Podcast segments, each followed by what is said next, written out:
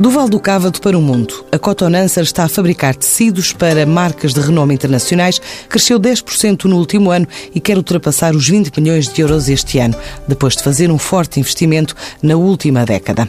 É uma empresa focada em mercados desde a Europa aos Estados Unidos e à Ásia. Vai mostrar as últimas coleções numa espécie de roadshow por eventos espalhados pelo mundo, incluindo Nova York.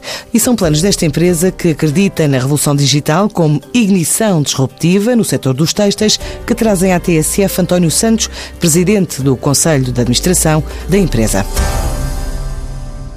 Cotanenser nasceu em 2013, nasceu num projeto baseado no facto de haver uma, uma outra empresa que estava em dificuldades e nasceu na necessidade que tínhamos de evoluir e de ter capacidade produtiva para ter eh, para suportar a criatividade.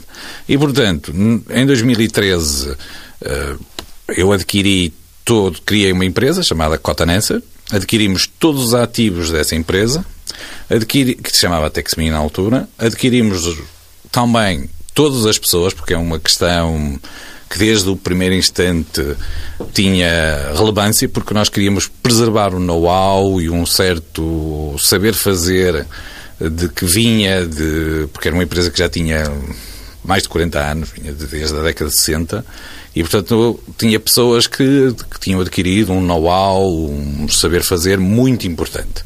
E portanto, nós em 2013 criámos a Cotanencer, uh, começámos com 88, 80, 80 e poucos trabalhadores que transitaram da, da anterior empresa.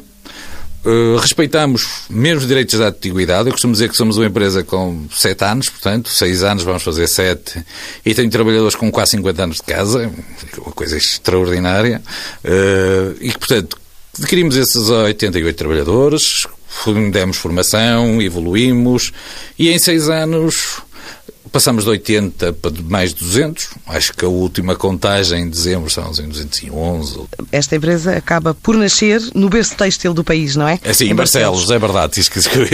Peço desculpa, não, não localizei o sítio. Sim, nasce no Conselho de Barcelos, Distrito de Braga, no, no chamado Val do Cábado, portanto, numa zona têxtil muito forte.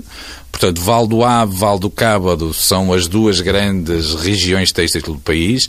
O Val do Ave muito, muito centralizado na parte de fiação, na parte de tecidos tecidos e a parte do Val do Cábado muito mais localizada na parte de malhas e vestuário. Portanto... E o que é que fizeram para atingir este crescimento de 10% o ano passado? Isto é o acumular e é o trabalhar de vários tempos para fazer. É assim, nós, a nossa aposta e o nosso core business é a gama média alta alta, em private branding. Uh, a nossa grande vantagem competitiva é criatividade, inovação, desenvolvimento técnico.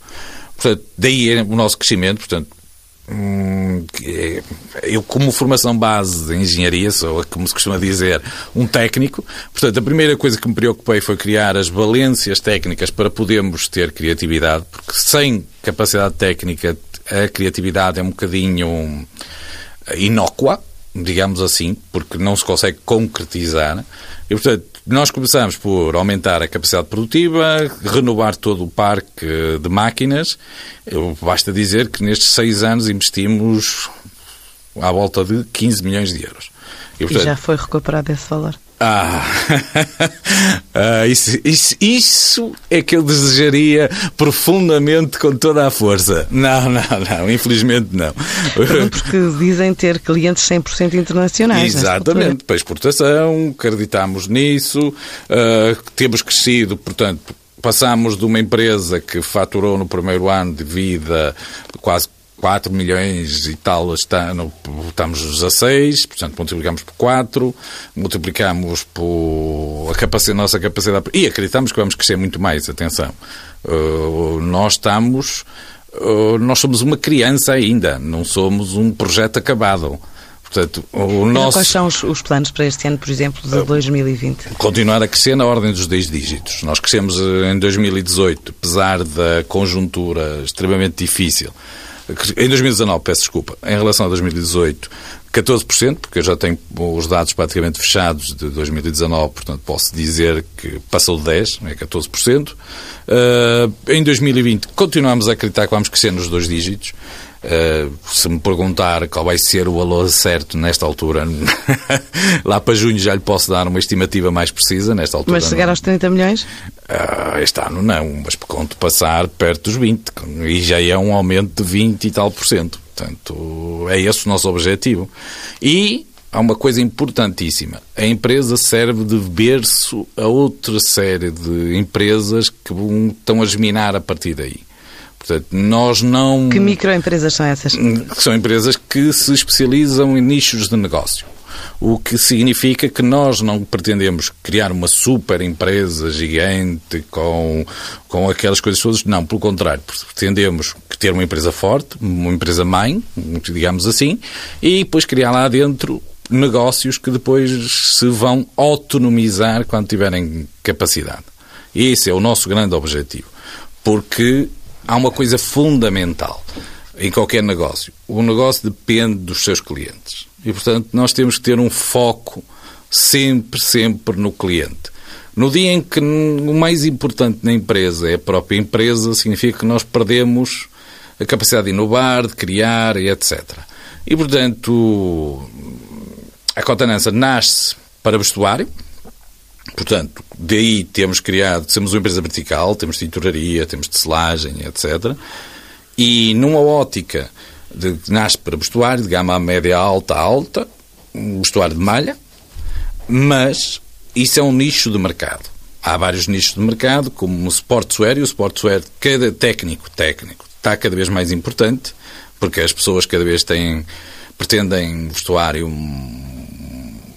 mais como é que vamos dizer isto? Ergonómico. Ergonómico, mais todo o terreno, mais todo o clima, mais e por aí fora. E, portanto, o desporto e, o, e, e as atividades de lazer tornaram-se importantes na nossa sociedade. Todos nós vemos o, o, os parques com joggings, etc. Isso, isso é a nossa clientela que a gama média alta. Significa que entre os vossos clientes estão grandes marcas desportivas, é isso? Entre os nossos clientes estão grandes marcas que começam a aderir ao desporto. Como, por exemplo? Ah. não pode revelar nenhum? Eu não gosto muito de falar de grande, dos nomes de marcas, porque assim, eh, se nós trabalharmos em private branding, se eu estou a fazer publicidade dos meus clientes aqui, eu estou a usurpar como se costuma dizer, a usurpar um nome para me promover à conta deles. E não é correto da minha parte, não é ético.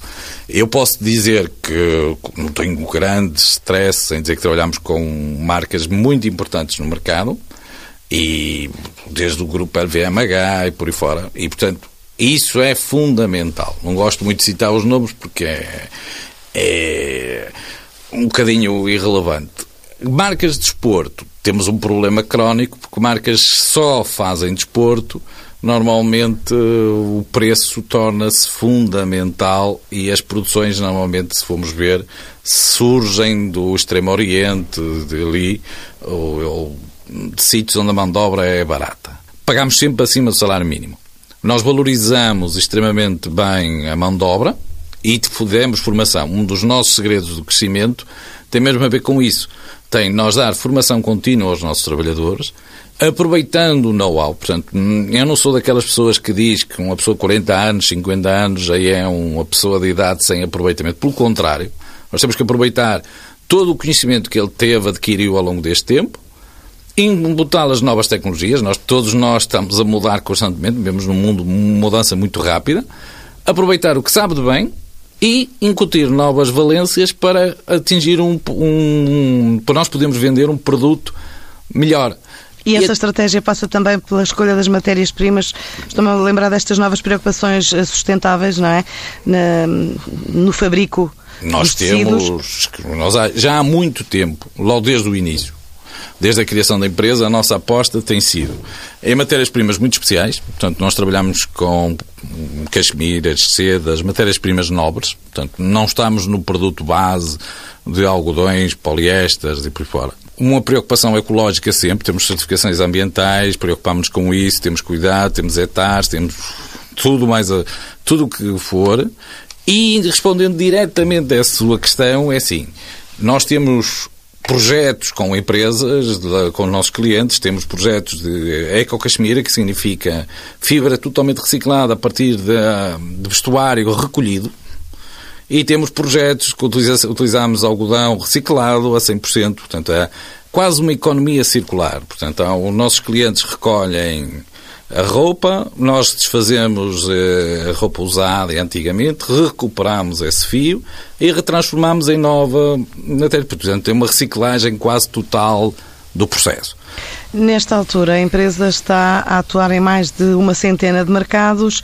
Qual é o peso das exportações neste bolo total? Quer dizer, é quase total, presumo, mas é. em, em, que mercados é que estão a, a vender mais? Nos nossos mercados, nós estamos na Europa, portanto, nosso, se formos juntar os países europeus, realmente a Europa representará 80, 85% das nossas exportações. Uh, dentro da Europa, os países que mais estamos representados serão a França, Itália e Alemanha. Uh, portanto, a seguir virá provavelmente Inglaterra, e depois países nórdicos como Dinamarca, Suécia, e lá no finzinho da lista aparece Espanha. E, e, e factos como o Brexit oh, estão a ser acautelados? Estão. O Brexit é um problema que se põe dos dois lados. Põe-se do meu lado como produtor e criador, porque nós trabalhamos muito em criação para desenvolvimento para os nossos clientes. Portanto, põe-se do nosso lado como produtor e criador e põe-se do lado do nosso cliente como vendedor daquilo que, no, que nós criamos. Os clientes ingleses têm têm, têm estado bastante voláteis, porque eles próprios têm medo e receio e não sabem como é que vão ser as condições. Muitas vezes não é uma questão, vamos dizer assim, vai haver taxas aduaneiras, não vai haver taxas aduaneiras, o que é que vai acontecer com o Brexit, vai acabar isto, vai acabar aquilo. É a indefinição e a indecisão que traz mais problemas à relação de negócio. A incerteza para a tomada de decisão. Exatamente. É, é sobretudo isso, a incerteza. E é esse, sobretudo, portanto, o Brexit que haja ou que não haja, eu diria que, que o importante é que se defina.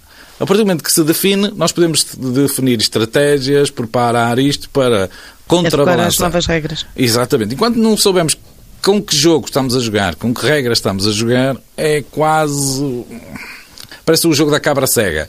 Fechamos os olhinhos e vamos ali a palpar para tentar descobrir quem é a pessoa que estamos a, a, a ver. Andamos assim um bocadinho. Para além, de, para além de, desta questão, que, que, não deixa de ser pertinente, 2020 uh, uh, apresenta algum potencial uh, plano estratégico para atuar uh, em novos mercados específicos? Como eu disse desde o início, nós somos uma empresa que vive da criatividade, da criação, do desenvolvimento e, portanto, nós o que estamos a fazer e vamos ter durante o próximo ano, e é por isso que é nisso que se baseia a nossa ideia de crescimento e nisso alicerça isso, nós vamos ter eh, em apresentação, em private, eh, para private brandings, portanto, para diferentes marcas. Vamos apresentar a nossa coleção e vamos ter uma exposição em Nova York, vamos ter uma exposição ao longo da Europa para tentar crescer mais com os nossos clientes. Portanto, nós vivemos muito da criação. Portanto, o que eu posso dizer é que alocamos mais recursos para criar, eh, evoluímos, criamos mais nichos de mercado. Portanto, nós fomos para um, o Chic Sportswear, que é um sportswear de moda criado com fibras nobres e não só aquele poliéster de fato treino tradicional que se vê às vezes com algumas pessoas ao fim de semana no, no supermercado. Portanto, avançámos para um chic sportswear com branding, com equity brand, portanto, uh, com valor acrescentado de marca, mas criamos isso com fibras nobres. Eu espero e acredito que o mercado vai ter uma grande aceitação disso, dos nossos clientes, e vão gostar. Mas como tudo quando se cria, e um criador está sempre dependente da reação dos seus clientes ao, gosto ou desgosto do que cria. Mas, eh, tendo em conta o que me está a dizer, é também por isso, pelo, pelo produto que oferecem, que definiram para este ano 2020 Itália, Suécia, Noruega, a Alemanha e o, e o próprio continente americano, nomeadamente os Estados Unidos, uhum. como mercados, como é o potencial? Ou tem a ver com a conjuntura? Não, nós definimos assim. Os mercados, o que nós vendemos é aquilo que os ingleses chamam High Street, em Portugal diríamos gama alta ou marcas de luxo. Portanto, se temos que fazer melhor e diferente, temos que ir para mercados que tenham um grande poder de compra, que sejam maduros, em que as questões ambientais, de, eh, de moda, sustentabilidade, de, de care, portanto, de. Uh, como é que eu vou dizer isto? Isto, o hábito de trabalhar com empresas estrangeiras depois leva a que a gente só fala, só fala línguas estrangeiras. Portanto, do toque, do cair, do, do vestir, de que seja relevante e não apenas o, o logo estampado com grande valor, que isso. As nossas marcas não vivem disso. Já, como diz um dos meus clientes, diz-me assim: o, os meus clientes, clientes dele, não recebem o suficiente para fazer publicidade para mim. Portanto, eles são muito caros e não querem andar a fazer publicidade gratuita. Portanto, temos que valorizar o produto, seja em termos de design, seja em termos técnicos e de construção. Temos que ir para mercados que valorizem isso além do que é do neon, do que, que é do que dá no olho de, de, de marca. Portanto, se temos que ir para esse mercado, estamos a falar de produto temos de ter noção que nós temos t-shirts, que é uma coisa básica, simples, a sair da empresa, a custarem, do fabricante, atenção, a custarem 70, 80, 100 euros. Portanto, chegam a loja a 1000, 2000 euros. Portanto, nós estamos a falar de produto muito particular. E, portanto, os mercados que mais valorizam este tipo de produto são os mercados mais maduros, mais estáveis e com maior poder de compra. Portanto, onde é que nos resta isso? Resta-nos Uh, as grandes cidades dos Estados Unidos, as grandes cidades do, na Europa e nossos clientes estão aí, estão nas, nas ruas mais caras, nos produtos mais caros e são esses os nossos clientes. Portanto, Mas são... também tem aqui Itália que é um potencial concorrente, ou não? É, nós somos um grande concorrente de Itália, mas a Itália é como um todo, mas é assim, Uh, nós temos que vender por nós. Eu não estou muito preocupado com Marrocos, Turquia, uh, China. Eu costumo dizer, o nosso, quem o alvo a bater é o produtor italiano, o que conseguiu há 20 anos atrás, 30 anos atrás, 40 anos atrás, transformar o Made in Italy numa referência. Portanto, o meu objetivo é um dia, espero que um dia, o Made in Portugal, por isso é que eu digo sempre que ser português é fundamental. Eu espero que um dia o Made in Portugal tenha tanto mais valor uh, de marca que o italiano, porque eu não me sinto, francamente, eu não acho que nós, Cotanense, estejamos atrás de qualquer fabricante italiano, nem em termos técnicos, nem em termos de criatividade. Pelo contrário, eu tenho clientes italianos a comprar-me e clientes mesmo que têm criação eles próprios. Portanto, eu sinceramente, eh, dizer que o Made in Italy é melhor que nós, não, não acredito. Nós temos é que fazer o nosso produto, e ser os melhores. Portanto, nós temos um know-how que praticamente nenhum país europeu tem, tirando a Itália, e sinceramente eu e acho... isso aliado à, à, tecnologia e à inovação, sente que é a tal revolução do cluster que está a acontecer, ou pelo menos que fala dela? É a revolução do cluster. Porquê? Se eu olhar para o mercado, e não, a gente não pode dissociar do mercado, nós, o mercado em Portugal viveu muito do crescimento de um grande grupo de, de, de criações que foi a Inditex o que se baseou muito num, numa produção de entrega rápida, de desenvolvimento, a chamada fast fashion, moda rápida. E eu acho, francamente, que nós não vamos conseguir trabalhar muito tempo nesse segmento de mercado.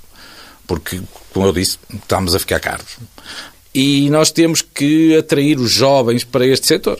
E não vamos atrair os jovens dizendo que vamos fazer trabalho mecânico, isto e tudo. E, sinceramente, nem é isso que nós precisamos. Nós precisamos dos jovens com capacidade criativa, que inovem, que acrescentem valor. Portanto, que, que nos tragam. Eu costumo dizer que eu prefiro uma pessoa que arrisca, falha, mas arriscou, que um que vai fazer sempre o mesmo. Fazer sempre o mesmo não, não, não traz nada. Nós temos que inovar, todos os dias tentar ser melhores. Todos os dias. E, portanto, se seguimos esta, esta ideia base, tentar todos os dias criar algo novo, ir mais, não precisa ser uma revolução gigante, atenção, basta apenas uma ideia nova e etc. Mas com essa ideia, o nosso tempo está a chegar ao fim. Ai, desculpa. com essa ideia, o que é que eh, estima para este ano de 2020? Como é que olha para o setor e para a vossa empresa? Só é, para terminar. Eu, a minha empresa, eu já falei, nós vamos crescer, isto é o quanto, quanto certo é difícil para mim quantificar, mas quase que garanto que vamos crescer nos dois dígitos. Temos novos mercados, novos clientes que estão a entrar em grande força, portanto, vamos crescer. Vamos crescer, vamos continuar a crescer e a nossa aposta é na inovação. O que eu vejo no setor, Existe uma grande transformação dos para serviços. Portanto, a nossa juventude prefere trabalhar no comércio, ganha menos, tem horários muito mais brutais, mas é muito mais atrativo e é muito mais publicitado e é muito mais apresentado como como o futuro do que a indústria. A indústria é vista ali, ali a visão do século XX, quase do século XIX, o patrão mau que está ali, que estão ali, horários fechados, as pessoas a trabalhar.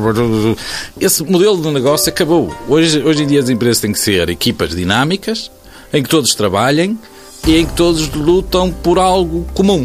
Portanto, daí eu também ter dito que não queria uma empresa muito grande. Uma empresa muito grande transforma-se num Titanic e um Titanic afundou-se. Portanto, nós não queremos nada disso. Queremos uma empresa que dê depois base a outras e que sejamos um conjunto de unidades que cada uma se especialize no seu nicho de mercado para crescer, para evoluir para isto. Portanto, eu espero que daqui a uns anos nós estejamos a discutir 10 cotanâncias e não uma cotanância diferente. Temos a cotanância 1, 2, 3.